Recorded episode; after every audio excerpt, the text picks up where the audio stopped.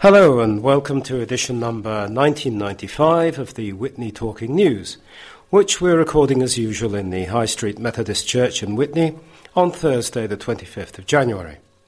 My name's Byron Russell and I edited this edition. Our readers today are Bridget Walton, Jenny Wiley, Mick Walsh, and Alan Ravel. Our technical maestro today is Peter Brading, whose skills will make this recording and its online edition possible.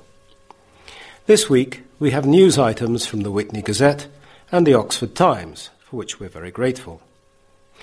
In the second part of this edition, we'll hear about bears in Oxfordshire and how to walk like a penguin.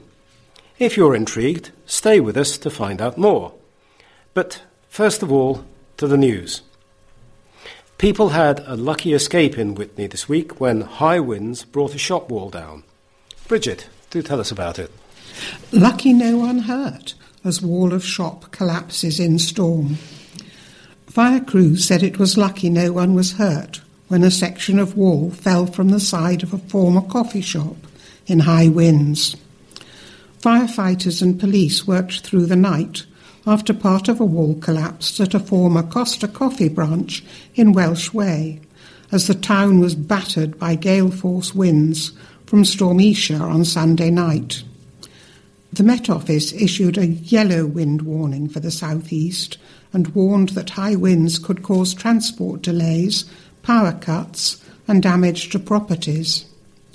Oxfordshire Fire and Rescue Service posted pictures of bricks and rubble which landed in the street in the centre of Witney. People took to social media in the middle of the night to share pictures from the scene. One posted, might want to advise people to avoid Welsh Way. The side of the old Costa has blown off in the wind. One Witney Spotted poster said, Good job it wasn't at a busier time of day. Another said, Wow, good job no one was under there. Witney councillor David Edward Hughes thanked fire crews for all that you're doing in these awful conditions.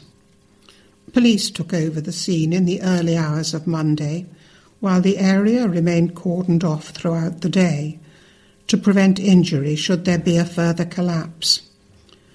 Temporary traffic lights were set up, and Welsh Way was partially closed, and shoppers were asked to stay away as structural investigations got underway.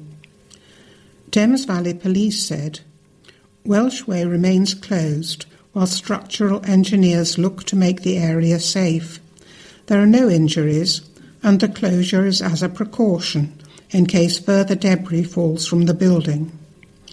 We are managing the road closure, which will remain in place until the building has been made safe.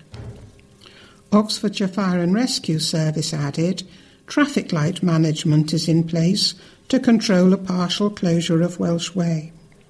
A surveyor will be attending to carry out an assessment of the rest of the property and to clear debris.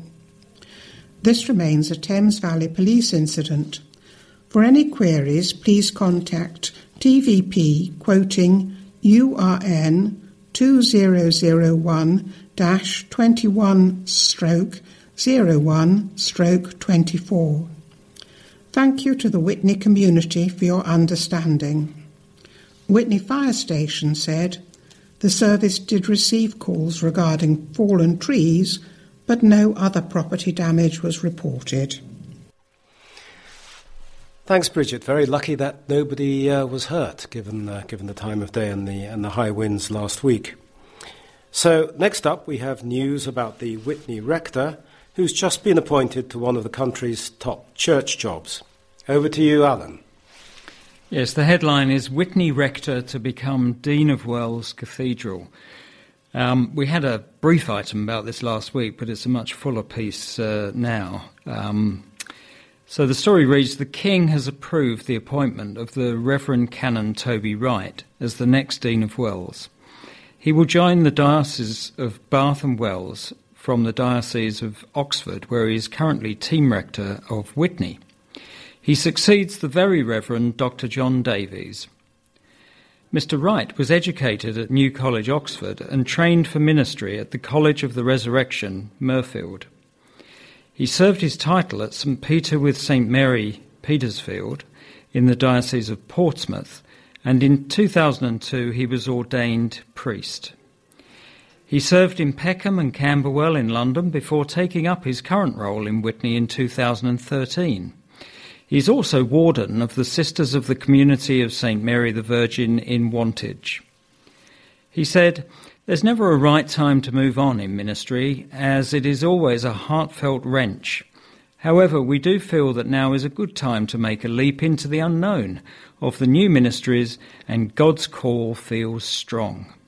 Sally and I, and Caspar and Felicity, will always be grateful beyond words for the amazing times we have shared with you here and all you have taught us. I was asked by the Archbishop's appointments team to consider becoming the Dean of Wells, and it has felt so right during the long and challenging process of exploration. I'm very clear that I've only got this new job because of the ways I've been shaped and formed by living alongside you in this community of mercy and kindness, and through other wisdom I have gained within and beyond the diocese. Please know you will remain in our hearts and in our prayers, and I hope you will pray for us too in this time of flux and transition and beyond.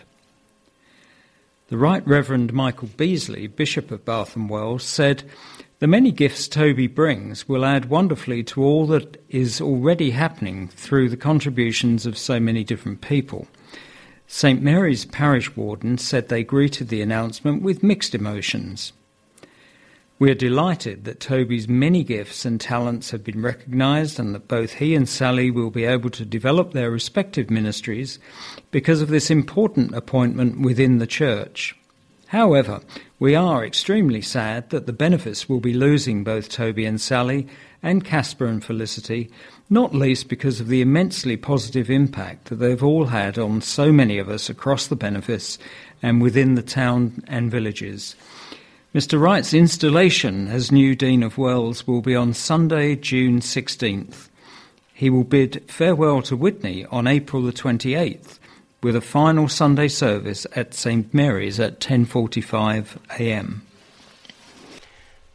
Thanks very much, Alan, and uh, congratulations to Toby and Sally on their interesting and challenging new role. Now, Jenny has exciting news about the infamous theft of a golden toilet from Blenheim Palace. Trial set for men accused of 4.8 million gold toilet theft and the toilet is indeed pictured here in the article.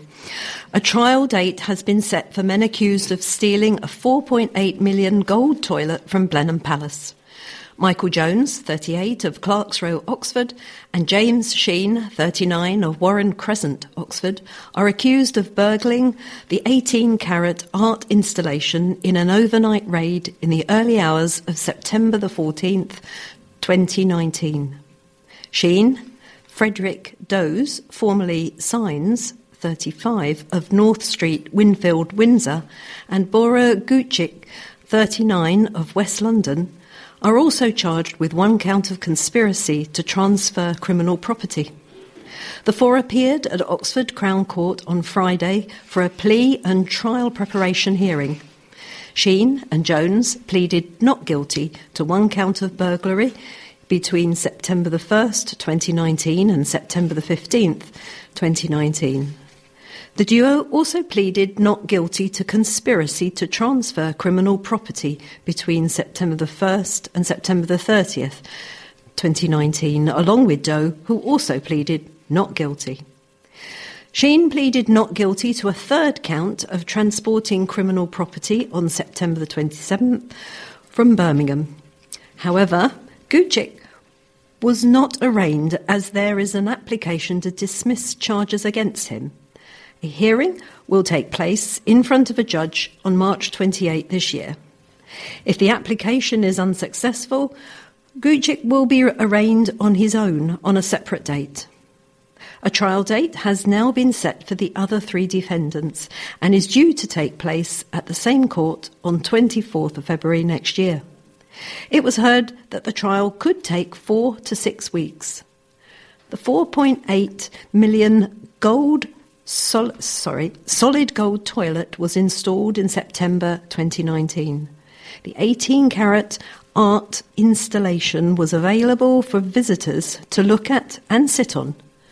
It is the work of artist Maurizio Cattelan and was plumbed in the palace near the room where Winston Churchill was born. As it was plumbed in at the time, its removal caused flooding and damage to the 18th century stately home and UNESCO World Heritage Site in Woodstock. The Italian's art installation entitled America attracted more than 100,000 people when shown at New York's Guggenheim Museum in 2016, with cleaners allegedly nipping in every 15 minutes to keep it pristine. People could buy a £27 ticket to visit the toilet at Blenheim Palace before it was found missing. All the defendants are on unconditional bail and will next be due in the same court for a pre trial review later this year. Sheen is currently remanded in custody on a separate matter. Thanks very much for that, Jenny. I'm sure you could say that the police who cornered the criminals were flushed with their success.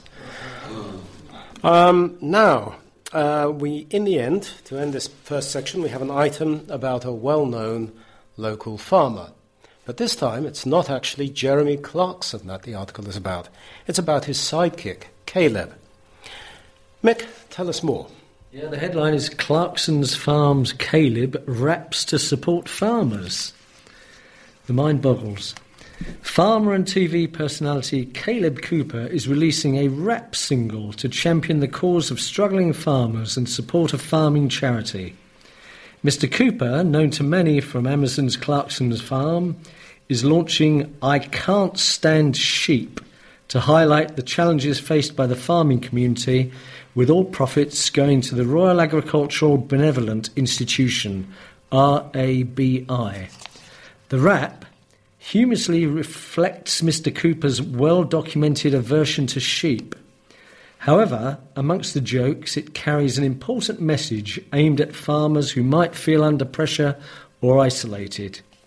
The charity RABI operates a 24 7 helpline for farmers in need, the number for which is integrated into the rap lyrics. The aim is to increase awareness of RABI's services. The award winning charity offers practical, financial, and emotional assistance to farming people across England, Wales, and Northern Ireland. Having been involved in farming since his school days, Mr. Cooper is an ardent supporter of UK agriculture. His prominence has grown since appearing in Clarkson's Farm on Prime Video. He recently launched a bursary to spark interest and provide opportunities for young people in agriculture demonstrating his de- dedication to the sector. He said, Never did I think I'd be saying these words that I'm releasing a record. When you listen to it, you'll realise why I didn't ever think it was possible. My singing voice isn't a match for my farming skills by any stretch. I had a lot of fun recording it and I hope that people like it, but there is also a serious side to it. He added, as a community, farmers are only too aware of how pressurised the industry has become. The farming way of life can feel lonely at times. I wanted to make sure that if people are struggling, they have somewhere to reach out to. The RABI offers incredible support to the farming community in a range of different ways, and this felt like the perfect solution to get that message out. Make the helpline number part of the lyrics. All profits will go towards helping fund the valuable work they do. So please download the single now and help contribute. The single was actually released on January the 18th and will, is available on all platforms. Coinciding with Mr. Cooper's UK wide theatre tour starting tonight, that's Thursday night, at the Cheltenham Everyman Theatre, he will perform the single live at various venues. An exclusive preview of the music video will also be part of the show. Damning verdict give on state of the county's roads. Oxfordshire residents have condemned the state of the county's roads with resounding disapproval. Several described the conditions as appalling, with the roads being dubbed an absolute disgrace. Mark Curtis described Oxfordshire's roads as a thin ribbon of tarmac connecting holes. Residents were asked to describe the state of the county's roads to mark National Pothole Day, which took place on January the 15th. Numerous comments uh, compared the amount of potholes on Oxfordshire's roads to other items known for their holes, with locals using analogies such as colanders, Swiss cheese, and even more holes than a crumpet. One resident, Stacey Fraser, even went so far as to describe them as absolutely disgusting. Many pointed out how funding considerations affected road maintenance.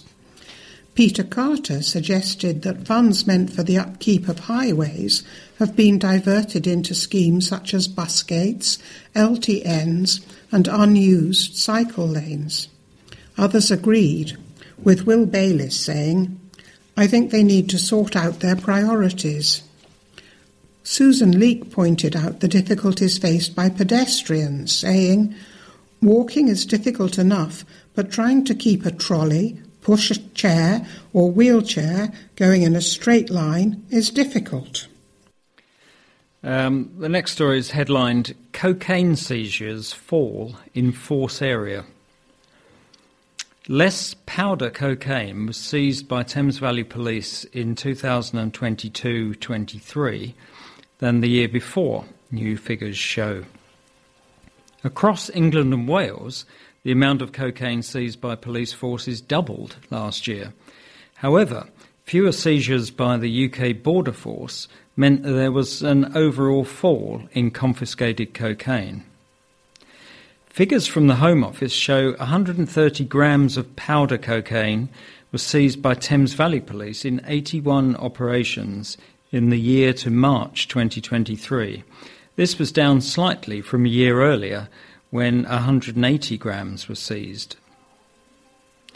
Police forces across England and Wales have seen powder cocaine seizures double as 3,360 kilograms were seized in the year to March, up from 1,680 kilograms the year before. However, this was cancelled out by a drop in seizures by the UK Border Force of nearly 2,000 kilograms, with a total of 15,219 kilograms confiscated over the same period. As a result, there was a small drop in the amount of cocaine taken from criminals last year, despite being the second highest volume on record. National Police Chiefs Council lead for drugs, Chief Constable Richard Lewis, said the increase in seizures by police forces was a real positive. By taking more drugs out of circulation, we are stripping organised criminals of their assets and preventing them from investing the profits into further, more dangerous and harmful crime, he said. Mr. Lewis continued Cocaine is a highly addictive substance, and vulnerable users can often find themselves caught up in a dangerous cycle of exploitation, which is why there is also ongoing work to prevent drug use and to highlight the dangers and empower our communities to report suspicious activity. The figures include other illegal substances seized by police forces. There were 641 drug seizures by Thames Valley Police last year, which was actually a fall from 679 the year before. These seizures included the confiscation of 810 cannabis plants, 1.3 kilograms of herbal cannabis, and 40 grams of cannabis resin. The force also seized 920 grams of crack cocaine.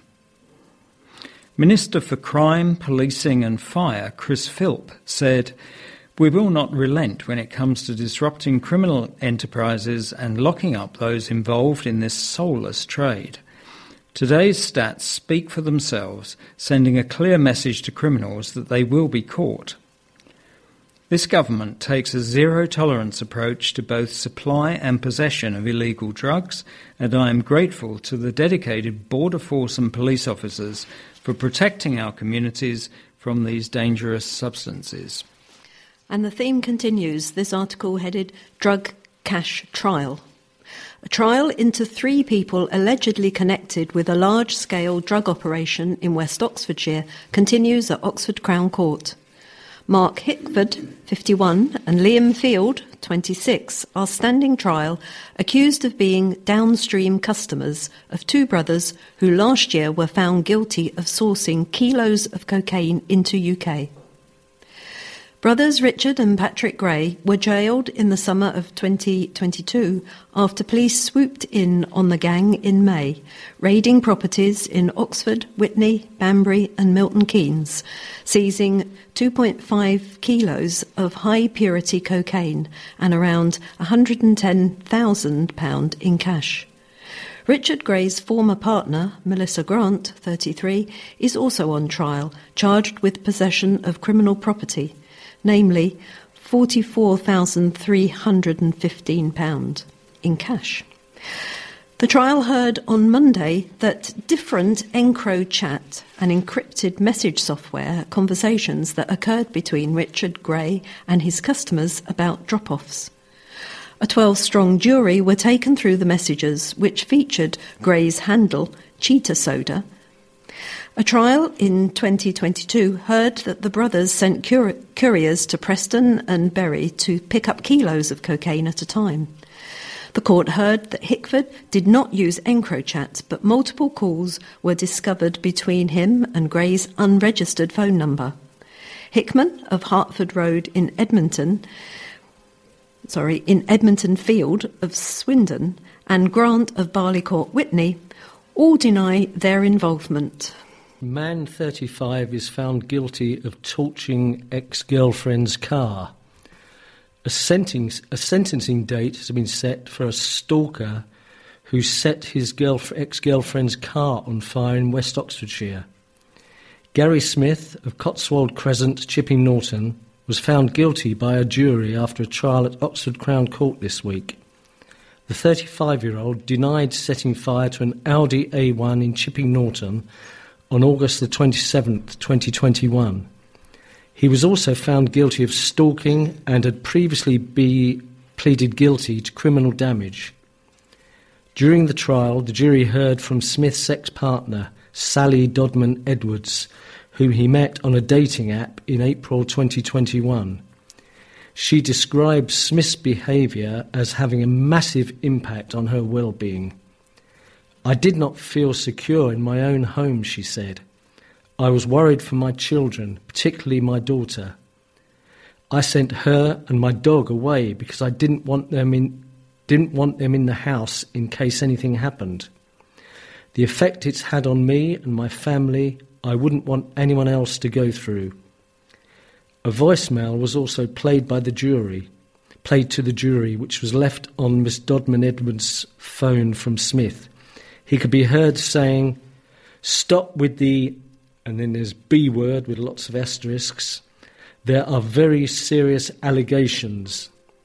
Smith is now due back in the same court on March 15th for sentencing. He has been remanded into custody during this time. Well, thanks very much, Mick. And uh, that's the end of part one. And now it's time for the editor's piece. You may know that tonight is especially important if you have Scottish blood, for January the 25th is Burns Night. Robert Burns is, as you will know, Scotland's national poet, and for many people, both north and south of the border, it'll be an opportunity to enjoy a meal of haggis, neeps, and tatties, washed down with a wee dram, or maybe two. If you're not sure of what neeps and tatties are, it's a hearty dish of potatoes and swedes or turnips. Robert Burns was born in Ayrshire in 1759, and the house where he was born is now the Robert Burns Birthplace Museum. He died at the young age, even for those days, of just 37, possibly due to a long standing heart condition. His poetry was written in an approachable version of Scots, making his poems popular throughout Britain. He is regarded as a pioneer of the Romantic movement, and after his death, he became a great source of inspiration to the founders of both liberalism and socialism. He was a great fan of the French Revolution, with its bywords of liberty, equality, and fraternity, and he had a lifelong distrust of authority. There's an excellent portrait of him in the Scottish National Portrait Gallery, which shows him to be extremely handsome. The writer Walter Scott wrote that his eyes indicated the poetical character and temperament. They were large and of a dark cast, and literally glowed when he spoke with feeling or interest. As you might expect of a handsome romantic poet, he had a lively, not to say legendary, love life. His first child, Elizabeth Bess Burns, was born to his mother's servant, Elizabeth Paton, in 1785. But at the same time as he was wooing Elizabeth, he was also chasing Jean Armour, known locally as the Belle of Mauchline, who bore him twins in 1786 and, in consequence, was banished from the family home by her parents. In the very same year before these children were born, and possibly even before Robert knew Jean was expecting his children, Robert became involved in yet another romantic entanglement, this time with Mary Campbell, it seems that he was deeply in love with Mary, but they were never to have a future together. While nursing her brother, who had contracted typhus, Mary caught the disease herself and died in the same year that Jean Armour gave birth to Robert's children.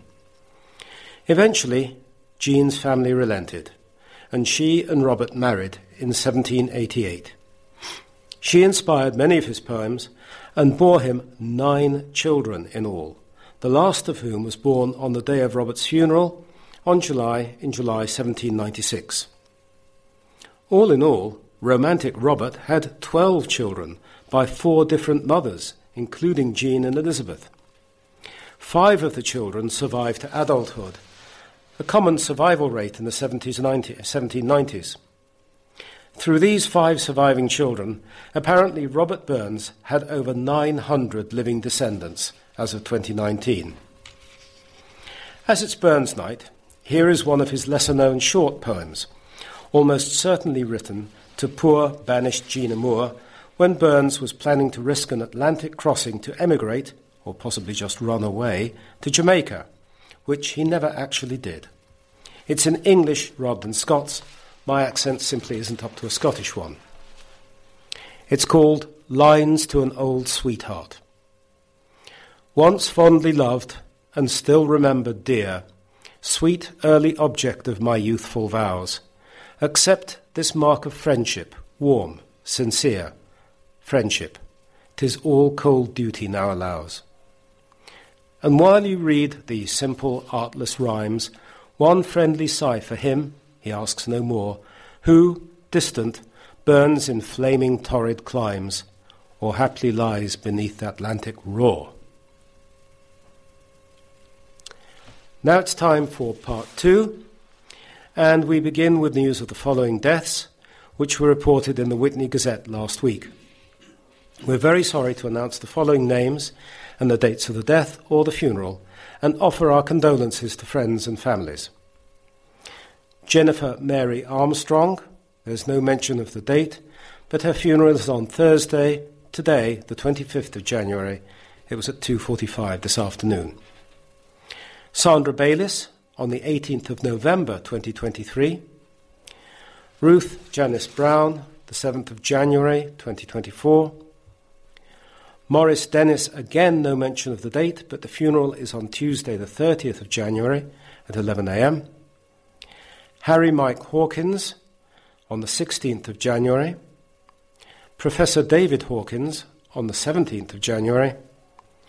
Robert Wilson Marshall on the 3rd of January, Mary Elizabeth Perry on the 30th of December 2023, Rosemary Bradley, née Wilkes, on the 8th of January 2024, Robert Stephen Rhodes, 6th of January, Frank Schofield, 2nd of January, Maureen and Smith, 12th of January, Wendy Smith, 17th of January, John Soame, the 3rd of January, Colin Thurtle, 10th of January, Dennis Edward Warner, 2nd of January, and finally Jean White, 16th of January.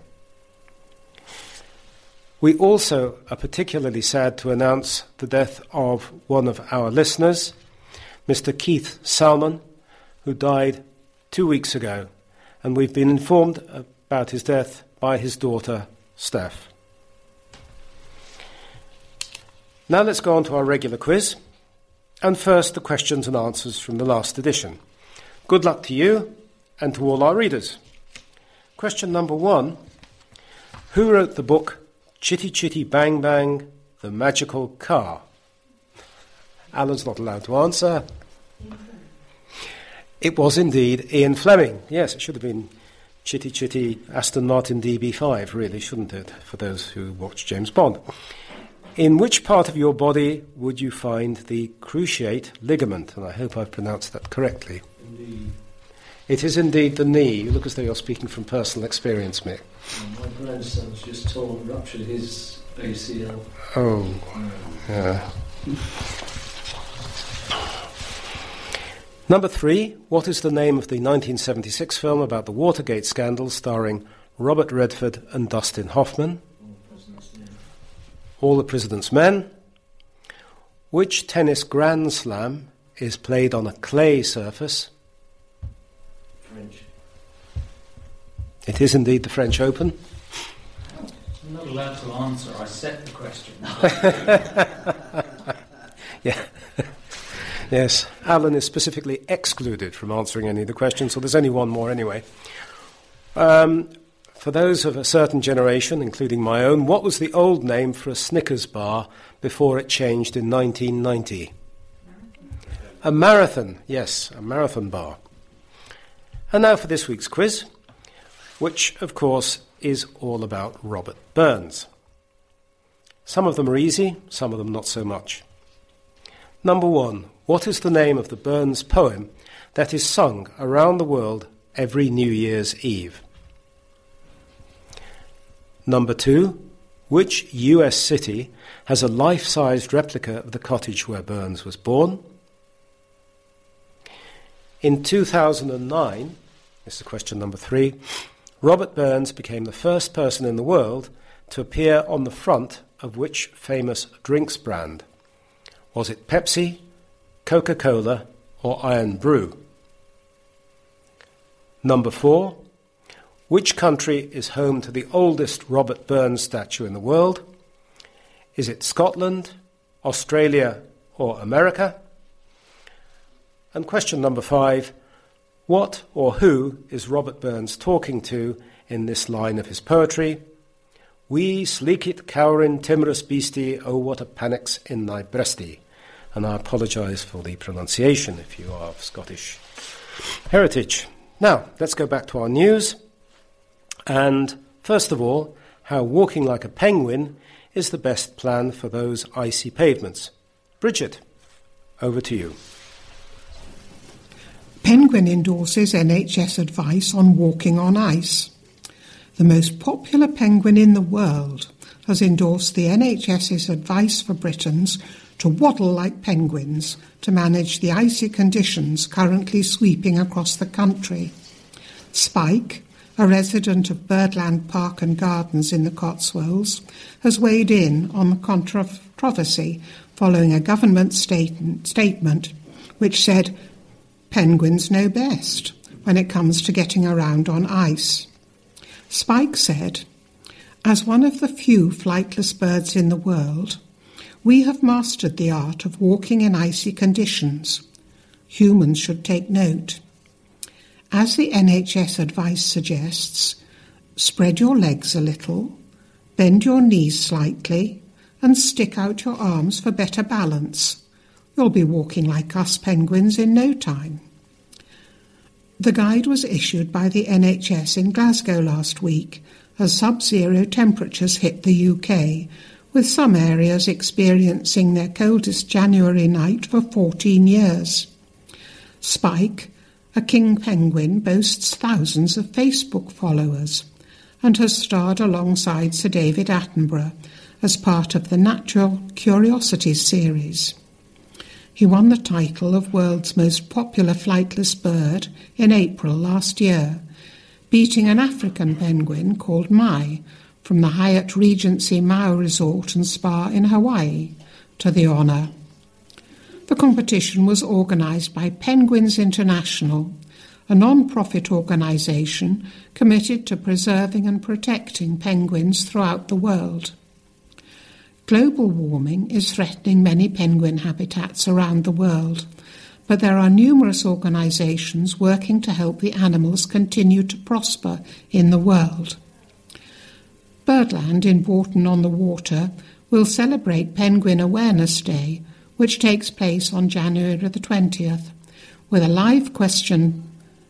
I beg your pardon. Will celebrate Penguin Awareness Day, which takes place on January the 20th, with a live penguin question and answer session on Facebook at 12:45 p.m. and an afternoon penguin feeding stream via Birdland's penguin camera at 2:30 p.m. Alistair Keane, head keeper at the park, which houses more than 500 birds, said, "Our penguins are often the stars of the show with our visitors.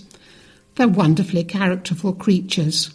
but they are also extremely resourceful and adaptable too.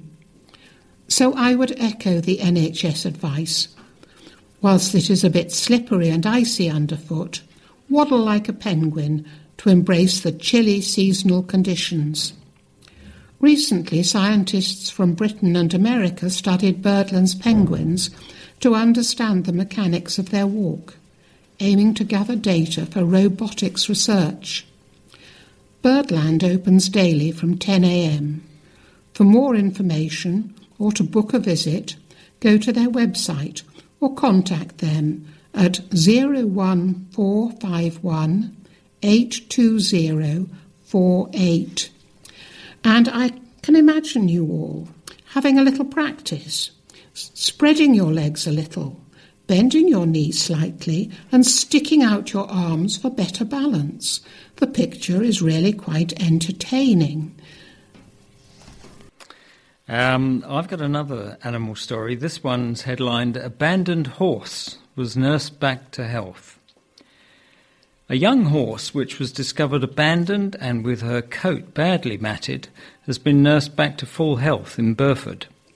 The filly, who had who has been called Willow, was just one year old when she was removed from a common in South Wales by the RSPCA after concerns were raised for her welfare.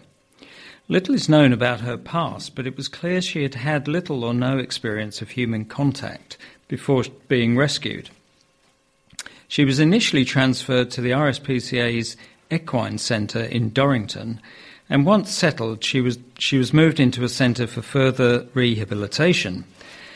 And then she was transferred into the care of the Blue Cross at Burford, where she needed intensive work to help her to get used to humans and being handled. Gradually, she started to overcome her fears, and after six months of rehabilitation and training, was brought back to health and sent to one of the charity's own foster homes. So she has now been looked after by the Blue Cross for more than 260 days, and they are now looking for somebody to take her permanently. Lauren Bush, rehoming coordinator at Blue Cross in Burford, said, When she first arrived in our care, she was matted and wouldn't come anywhere near us. It took us a few months to work with her to build her confidence in humans. But as she started to relax, we saw her personality starting to shine through. She started to enjoy being groomed and would be happy to approach us and love some back scratching. Now she can be caught normally and leads well for her age. She will happily stand for a groom and have her feet picked out and can see the vet, the vet and the farrier. The team are initially looking for a home for Willow as a non ridden companion due to her young age and her training needs. Christine McNeil, RSPCA Inspectorate National Equine, said, We're very grateful for the Blue Cross for their ongoing work in rehabilitating Willow and we're delighted to hear she is now ready to find her forever home. And the story is accompanied by two photographs quite um, contrasting. First one was taken obviously when Willow was uh, first um, captured, I suppose, on the South Wales common land. Uh, and she looks very scruffy indeed and very skinny. Um, the second picture, much um, I don't I, I, don't know too much about horses, but I'd say it's a pretty horse, if you like, uh, and has obviously put on a few pounds um, and looks like uh, she's back to the best of health. More animal stories now, with the museum picks bear essentials for new show. Teddy bears from residents across the county are at the heart of an exhibition at Oxfordshire Museum. The display at the Woodstock Museum showcases more than 20 teddy bears and forms part of a larger exhibition titled Archie and the Poet.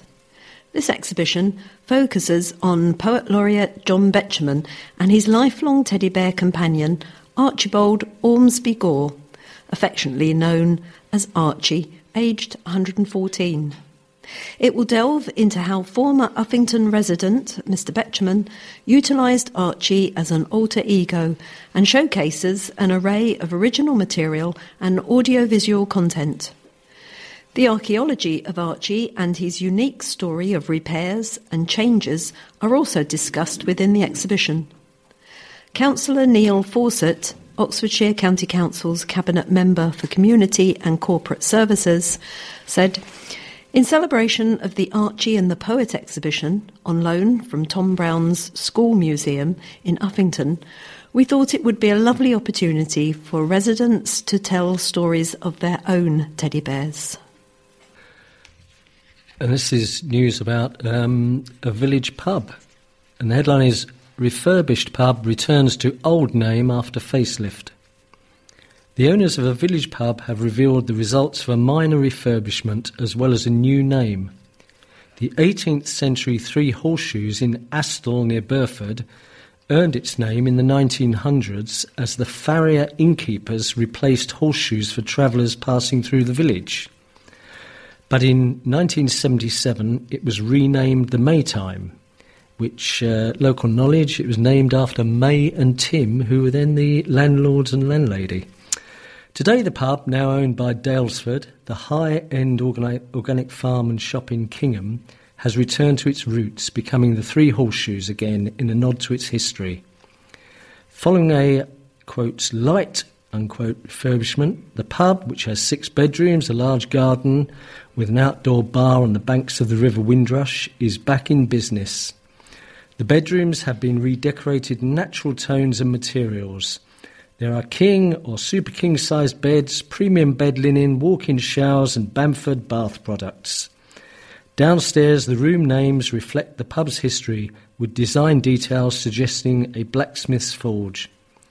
The pub will serve a menu of seasonally changing dishes made with local produce from Daylesford Organic craft beers and ciders, and a wine and cocktail list. In the winter, there is a fire pit in the garden with sheepskin blankets for customers. Actor shares stories from stage and screen. Oscar winning Jeremy Irons entertained a packed village hall with tales from the sets of his films. The actor, a long term resident of Watlington, kept the audience enthralled for 90 minutes while highlights from his career were shown, including Brideshead Revisited and The French Lieutenant's Woman. Mr. Irons, who had star billing for the 130th evening of Wootton Talks held in the village near Woodstock, chatted about making The Mission in the jungle of South America with Robert De Niro. He also spoke about how George Martin, the Beatles producer, had taught him to play a vintage oboe in a scene with hostile tribesmen. Mr. Irons, who starred in The House of Gucci with Lady Gaga, gave an insight into the approach of director Sir Ridley Scott, who helmed the Napoleon filming at Blenheim Palace. The evening made nearly a thousand pounds for Wootton Talks project to raise funds for the Ukraine humanitarian appeal. And the next story is headlined Village School is Best for Maths and Literacy. New data has revealed the Oxfordshire primary schools with the highest reading, writing, and maths scores for, for the year 2022 23. The National Association of Head Teachers said government investment was, was needed to help pupils recover from the pandemic, as figures show the proportion of students meeting the expected mark was well below pre pandemic levels. Pupils scoring at least a scaled score of 100 out of 120 would have met the expected standard in the test. Chadlington Primary School led the way with 100% of eligible students achieving the expected standard in reading, writing, and maths in Key, key Stage 2 in the 2022 23 school year. It also topped the county list for the best performing school for SATS exams taken last summer. For the latest figures, the Chadlington School was followed by Buckland Primary School in Buckland, where 93% of pupils met the standard.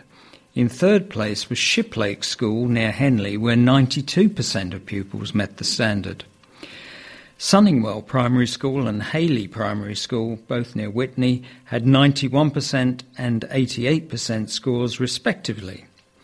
However, School Leaders Union, the NAHT, said ranking schools was simplistic and did not consider the context of the particular cohort or the community the school served.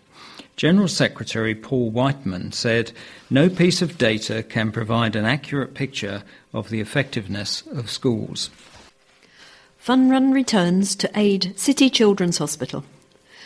Support young patients at Oxford Children's Hospital by signing up for a five mile run in March.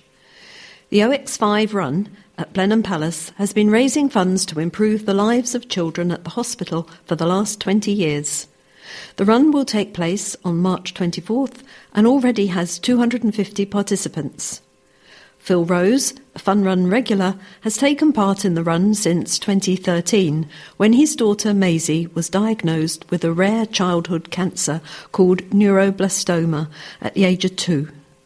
He said, Maisie had incredible care on Kamran's ward at the Children's Hospital, and we will forever be grateful. That's why this event is so important to us. The effects of the cancer mean that she continues to have regular treatment and recently had surgery on her legs. She amazes me every day with her courage and good humour, and this run reminds us how lucky we are despite everything she has been through. Lucy Walker, Senior Events Manager at Oxford Hospitals Charity, said the run raised £100,000 last year to help local children at the hospital. She said, it means so much to us when families who have first hand experience of our children's hospital sign up for this very special event. But anyone can take part, and we'd love to see the whole Oxfordshire community really getting behind the event once again. The event helps transform our hospitals for younger patients, and we are incredibly grateful to all the families, friends, hospital staff, and local businesses who take part each year. Motorists beware. There's a headline that says new 20 mile an hour speed limits are recommended for approval. New 20 mile an hour speed limits are recommended for approval despite widespread objections. Oxfordshire County Council's Cabinet Member for Transport Management, Andrew Gant, will make a decision regarding the suggestions at a meeting on Thursday next week. The limits are planned for Sutton Courtenay and Radley, near Abingdon, Woodstock, and Banbury. Strong reservations to the proposals have been expressed by some residents in Banbury through a consultation, with 427 of 649 respondents objecting. Increased congestion is the main cause of concern, followed by a view that limits are unnecessary.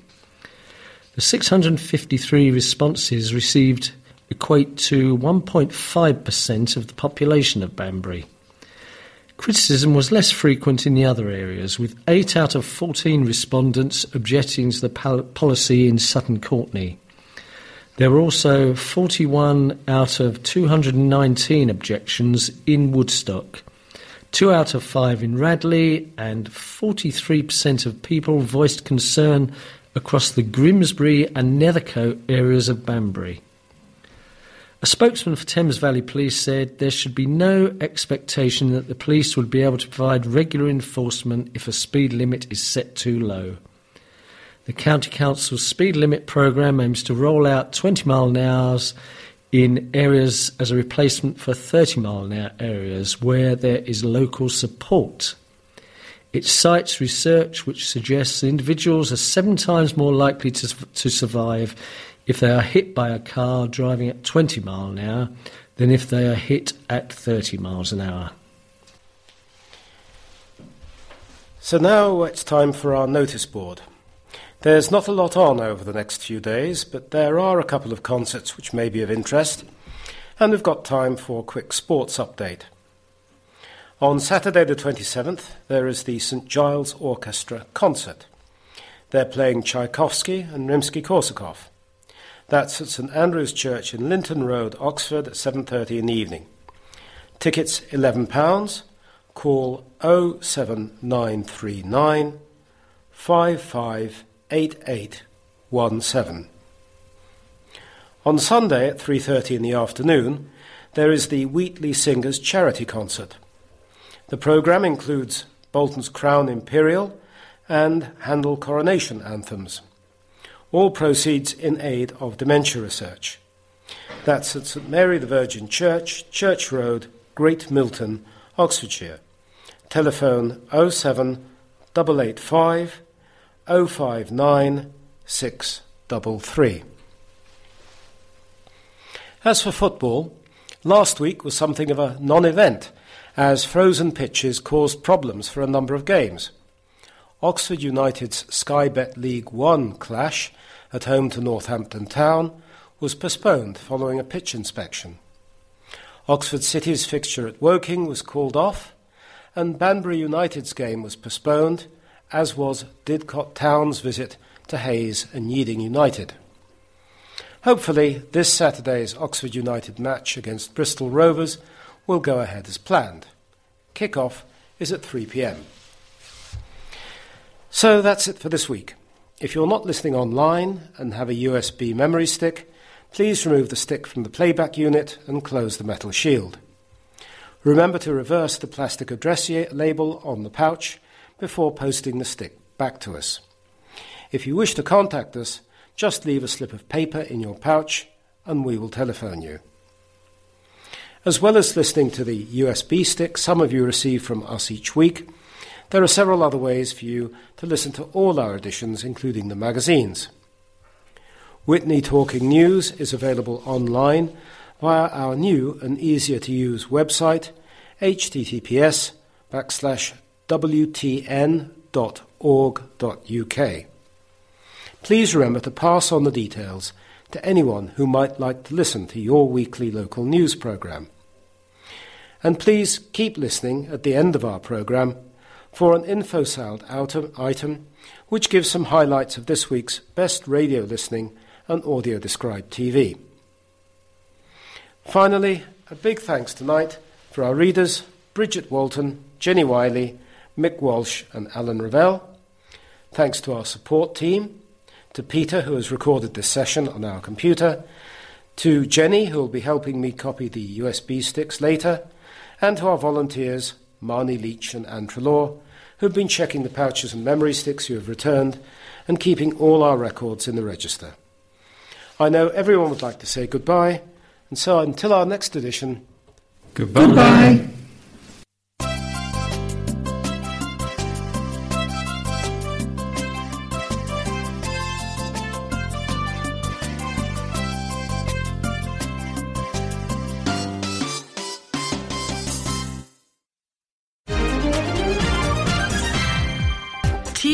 Soundings. Features from across the UK. Now, for a look at some of this coming week's radio highlights, starting with Saturday, January 27th. and Robert Burns's narrative poem Tam O'Shanter, the story of a wild ride through a stormy Scottish night where witches and warlocks are at play, is reimagined and performed by Gary McNair. It's introduced in opening lines at 2.45 on Radio 4 on Saturday afternoon, followed by the performance itself at 3 o'clock. In Algernon Blackwood, the empty sleeve, a virtuoso violinist's desire for a rare instrument has dire consequences. Radio 4 Extra at 4 pm. The series Political Thinking with Nick Robinson features a joint interview with Tony Blair and William Hague in which they discuss the background to their political thoughts on Radio 4 at 5.30. Well, lastly, for Saturday, Mozart's Don Giovanni is the opera on Radio 3 at 6.30 p.m. Sunday, January 28th, at the Castaway in Desert Island Discs is the actor Jamie Dornan on Radio 4 at 11.15. There's another chance to hear the first episodes of Dombey and Son by Charles Dickens on Radio 4 Extra. It's on at 12.50 at lunchtime or 6.50 in the evening, and the 20-part drama continues right throughout the week. Back to Sunday, and the second series of The Medici, a drama of the 16th century Florentine family of bankers, begins with the story of Alessandro de Medici on Radio 4 at 3 o'clock. Mog, Meg, and Me is the story of the life and work of Jan Piarski, the illustrator of the much-loved Meg and Mog children's books on Radio 4 at 4.30 on Sunday afternoon. While in Briggflatts, a northern poetic odyssey, Rory Stewart walks across Cumbria and Northumbria to a medieval tower on Newcastle's town wall in search of clues to the life of poet Basil Bunting, in an attempt to understand his poem Briggflatts, a neglected modernist masterpiece. Radio 3 for this at 6.45. While in Under Milk Woods, five Welsh writers have written short drama portraits set in their area of Wales to mark the 70th anniversary of the first radio broadcast of Dylan Thomas's Under Milkwood. It's on Radio 3 at 7.30 Sunday evening. On to programmes then and the broadcasts at the same time, every day, all week, Monday to Friday. Same time, same radio station, each day. Book of the week, Food for Life, Tim Spector's Guide to Eating Well. It's on Radio 4 at a quarter to 10, 9.45am every morning. Agatha Christie's Murder on the Orient Express is dramatised on Radio 4 Extra at 11 in the morning or 4pm, Monday to Friday. Composer of the Week on Radio 3, Igor Stravinsky, 12 noon every day. The dramatisation of Charles Dickens' Dombey and Son continues on Radio 4 Extra, this time at 12.15 or 5.15 all week, Monday to Friday. Ian Hislop's Oldest Jokes, looking at the history of comedy, continues on Radio 4 at 1.45 every afternoon. In the essay, A Circumnavigation of the British Isles in Five Traditional Boats, five writers, each involved with their own craft, travel around the British Isles in traditional boats without leaving home. Radio Times comments that you won't hear anything more evocative all year. It's on Radio 3 every night this week at 10:45 p.m. While at the same time on Radio 4, Book at Bedtime, The Song of Achilles, Madeline Miller's reimagining of Homer's Iliad, read by Tom Hollander. It's on Radio 4 at 10:45 Monday to Friday this week and next. Let's rewind then to Monday, January 29th, and the individual programmes to listen to throughout the week. Tales of the Arabian Nights concludes on Monday and Tuesday this week with the final two stories at 11:30 in the morning or 4:30 in the afternoon on Radio 4 Extra. Back to Monday afternoon and Paul Gambaccini hosts the music quiz Counterpoint on Radio 4 at 3. Beyond Belief asks the question, what should we teach in RE? looking at the difficulties of teaching religious education in schools with the lack of experienced teachers to the differences of opinion on what children should be learning about. Radio 4 for this, Beyond Belief, 4:30 p.m. Sue Perkins presents the ever popular comedy panel show Just a Minute on Radio 4 at 6:30 on Monday. While the rise of Sinn Féin looks at the growth of the party across Ireland over the past 30 years, explores how it's achieved it, and examines the party's current aims and policies. Radio 4 for the rise of Sinn Féin, 8pm Monday. Tuesday, January 30th, in the miners' strike return journey, Chris Jackson, who reported on the miners' strike of 1984 and 85, returns to meet people from different sides to hear their personal stories. The first of five episodes, Radio 4, Tuesday morning, 9.30. In the series Wild Inside, the subject is the aphid. Ben Garrett and Jess French use delicate dissecting tools and a state-of-the-art microscope to delve inside this tiny herbivorous insect and unravel its extraordinary success as a plant pest. Radio 4, 11am on Tuesday. Episode of the quiz show, quote unquote, is on Radio 4 Extra at 2 in the afternoon or 7pm. Exodus to Shanghai is a drama documentary telling the story of five young people who evaded the Nazis by escaping to the only safe haven open to them, Shanghai. Adaptations of eyewitness accounts are read by Anton Lesser and Harry Goodman. Radio 4, 2.15, Tuesday afternoon while Peter White presents In Touch, his programme of news features full of blind or partially sighted listeners. Radio 4, every Tuesday evening, 8.40. Wednesday, January 31st, and the last day of the month, Lady Killers with Lucy Worsley looks at the case of 25-year-old Frances Kidder, unhappily married to a much older man who's accused of murdering her stepdaughter Louisa in 1867. Radio 4, Wednesday morning, 11.30. Dr. Finlay, Adventures of a Black Bag, presents a dramatisation of one of A.J. Cronin's short stories on Radio 4 Extra at 11.30 or 4.30 in the afternoon. And there are more stories at the same time, Thursday and Friday this week. Back to Wednesday, though, and The Golden Age is a radio sitcom set in Broadcasting House at the BBC during the 1930s. Radio 4 Extra for this at half past 12 in the afternoon or 5.30 on Radio 4 Extra. Choral Evensong on Wednesday comes from Leeds Cathedral on Radio 3 at 4. Humperdinck's opera Hansel and Gretel is on Radio 3 at 7.30pm. One in the series Free Thinking, former Archbishop of Canterbury Rowan Williams is one of the guests in a discussion about religious belief and ritual. Radio 3, 10pm, Wednesday. Thursday, February 1st. In McLevy, Brian Cox stars in David Ashton's detective tale Behind the Curtain, set in 1860, when a leading lady of the stage receives a death threat. Radio 4 Extra, 10 in the morning or 3 in the afternoon. From our correspondent is presented by, as usual, by Kate Adie on Radio 4 on Thursday morning at 11. Jamie's Italian examines the fortunes of Jamie Oliver's Italian restaurant chain, reflecting on what made the restaurant so special and led to their demise. Radio 4, 12.30. In open country, nature writer Simon Barnes joins Bernard Bishop as he cuts the golden reeds of Norfolk's Cley Marshes Nature Reserve to be used for traditional thatching, as he's done for 65 years. Radio 4 for open country, 3 o'clock Thursday afternoon. While in the series The Bottom Line, the subject is meat.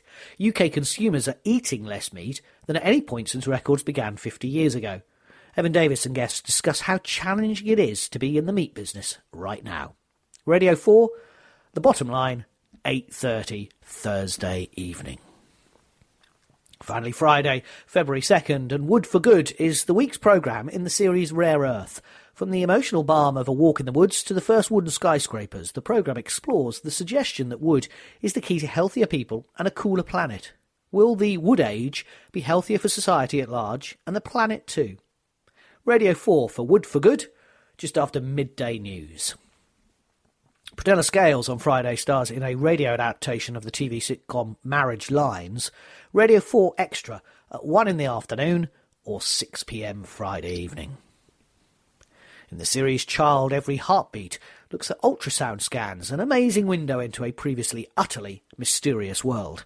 Having one can bring a whirlwind of emotions, but they also provide a lot of important information for midwives, doctors, and parents. Radio 4, Child, Every Heartbeat, 2.45, Friday afternoon. The topical comedy panel show, the news quiz, is on Radio 4 at 6.30 Friday evening.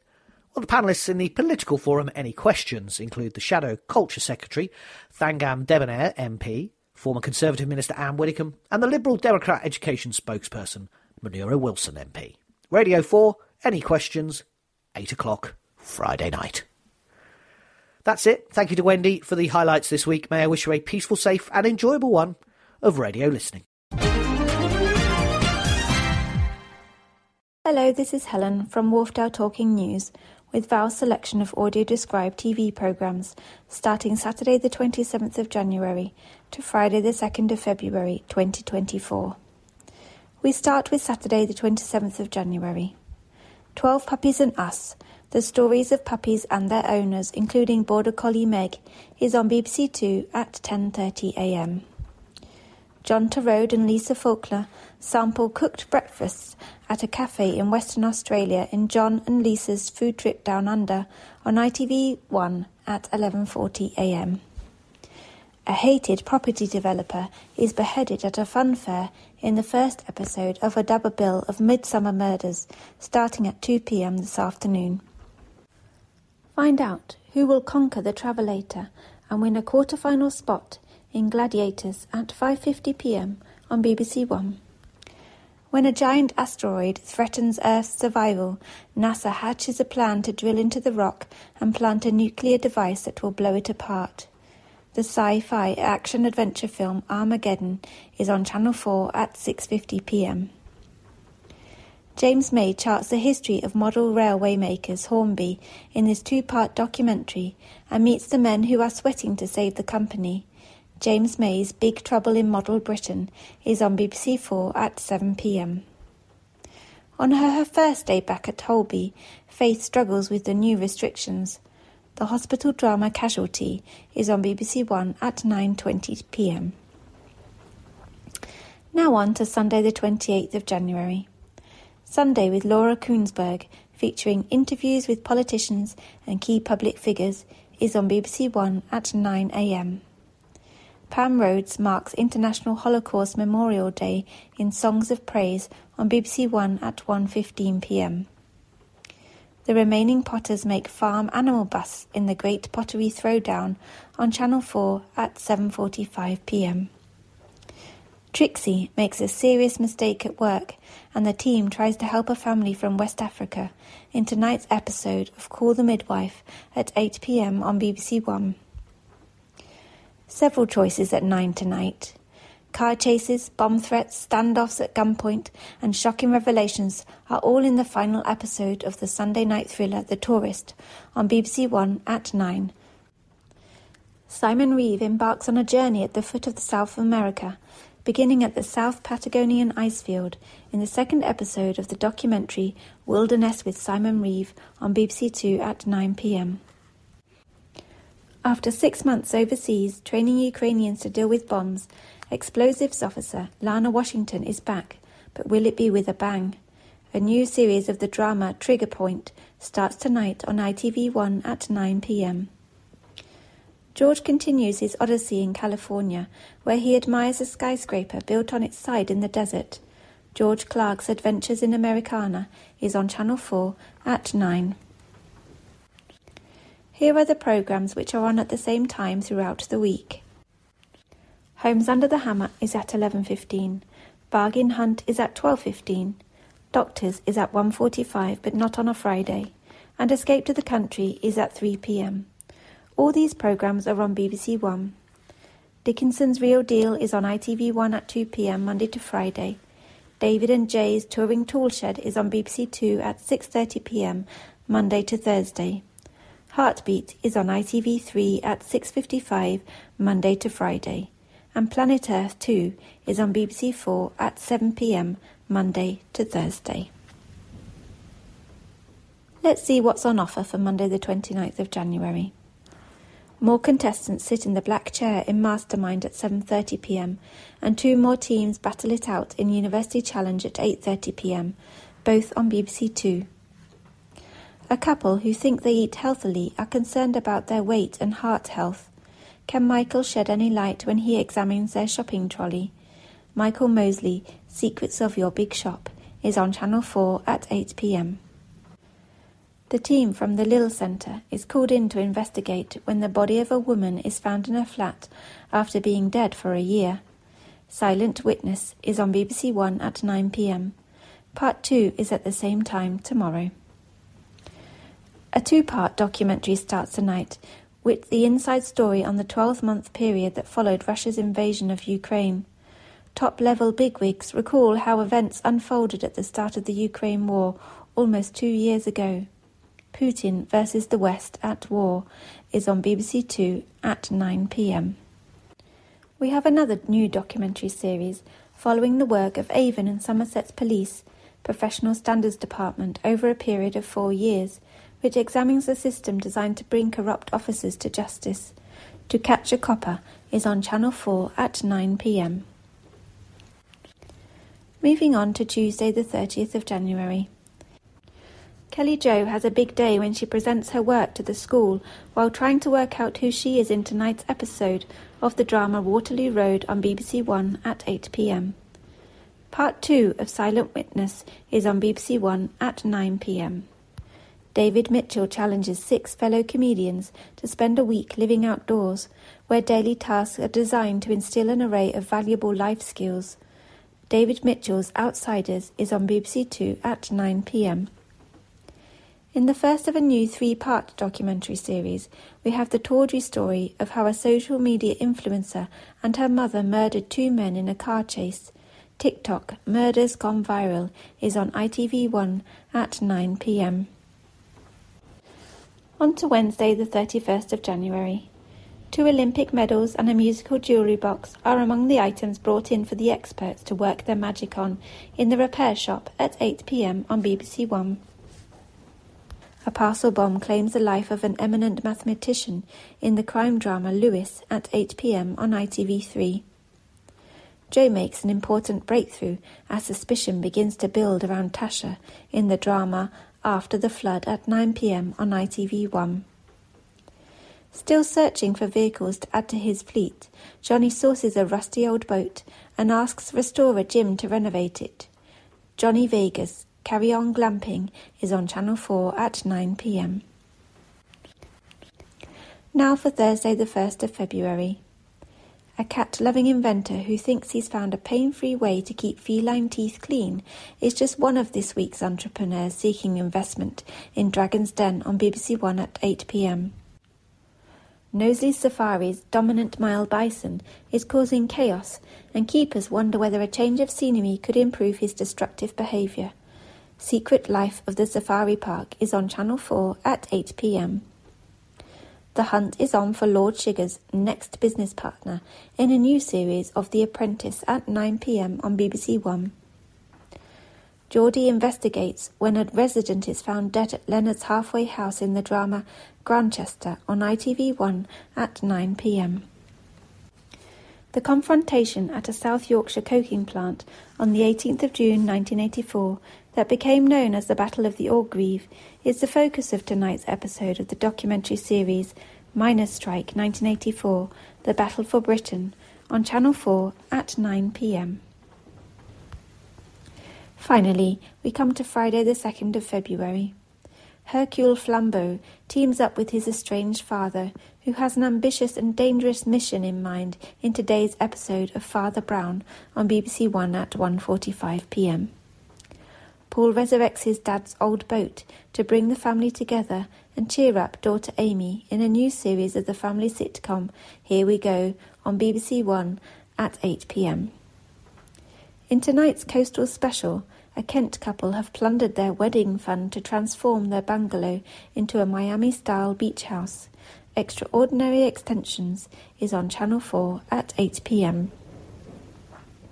The duo split the work as they set about renovating the bathrooms in Amanda and Alan's Italian job on BBC One at 8:30 p.m. CIA analyst Jack Ryan sets out to stop a terrorist attack in a political action thriller film based on a Tom Clancy novel. The Sum of All Fears is on Film 4 at 9 pm. Although not audio described, an evening of programmes celebrating the work of Carole King, one of the most successful female singer-songwriters of all time, is on BBC Four tonight, starting at 9pm with Carole King and her songs at the BBC. I hope you find something to enjoy from this week's selection of programmes. DNF Soundings.